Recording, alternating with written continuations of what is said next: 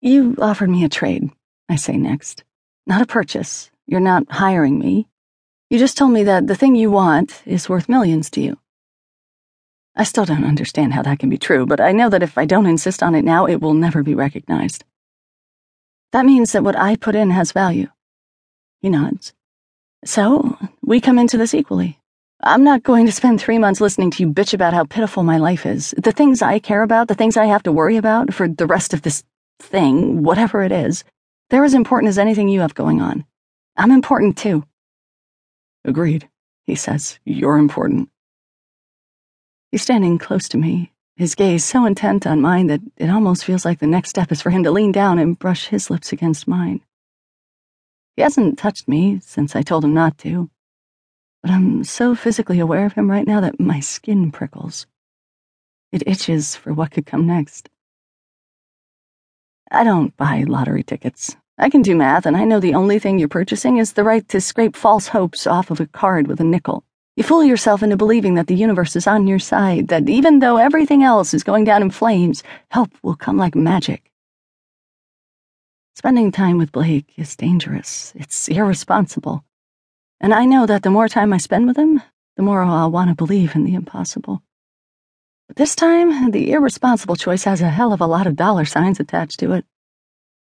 I let out a breath. If you're ever forced to buy a lottery ticket, you have to set rules. You can only purchase one. You can't tell yourself that you'll spend anything you win on more. If you lose, you can't say you'll get one more, just one more.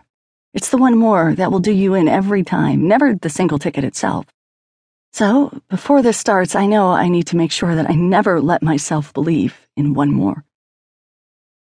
One last thing. I swallow. When this is over, it's over. No strings, no entanglements. We're not friends, we're not Facebook friends, we're not anything. I watch his eyes as I speak. They don't flicker, not one bit. Not with disappointment, not with hope. Subject to reevaluation, he says finally, if I can't let myself leave that door open.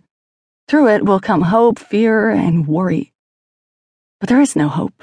None. Subject to nothing. I stare up at him and set my hands on my hips. What if? I can't afford ifs. I look at him. It's that or I walk. For a while, he watches me. Then he rubs his forehead. Fine, he says quietly. You have your conditions. When this is done, it's done. The light next to my dad's icon in the video chat app on my watch is green. This means he's not on the phone or in another chat. It doesn't mean he's not busy. He's always busy. I tap to call him anyway. And here's the thing about my dad. If he can conceivably answer when I call, he will. Every time, no matter what time it is. Seven months ago, when I was trying to prove I was a badass, I entered a 52 mile long race in Spain. I ended up dropping halfway through with a stress fracture. When I called my dad, he heard the word fracture and was on a jet as soon as he could get FAA clearance to take off. So it's not a surprise when he picks up as soon as I ring. There's a flurry of gray and green pixels on my watch, resolving themselves swiftly into my dad's face. His eyebrows, thick and bushy, draw down. Blake, he says. Hey. Everything okay? Great, I say. It's not a lie, for once, even though the rest of this conversation will be nothing but a string of falsehoods. That, at least, is not a lie. It's weird, but he's not just my father. He's also one of my best friends. I don't like lying to him, and I hate feeling like I have no other option. We look at each other, our last conversation still separating us. I don't think that grim line will leave his forehead until I tell him I'm leaving school and coming back for good. I'm going to make it all better. I just have to get outside my head, get a rest from Cyclone, and put myself back together again. I'm going to fix everything, I promise him silently. I almost believe it this time. Do you have time for lunch this weekend? I ask. He tilts his head to the side. Late? 2.30 at Sakshi's work for you? Sure. He looks away, tapping, no doubt putting this into his calendar. Is it okay if I bring my girlfriend? He blinks. His eyebrows rise and he turns his head back to me. Really?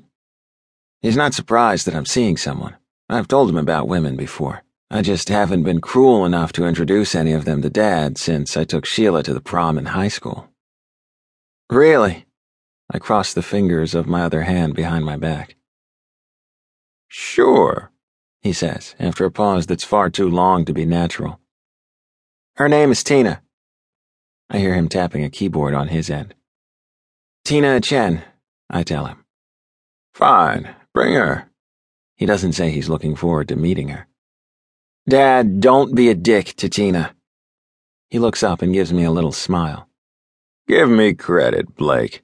I'm not always a dick. This is not a promise, and we both know it. There's a reason I've never introduced anyone to him since Sheila, and it wasn't because he was too nice. I shake my head. Fine, I tell him. Be that way. But don't say I didn't warn you. You're actually going to like her. Dad snorts in disbelief. Really? It's not a question. That is the one thing I am sure about. Really,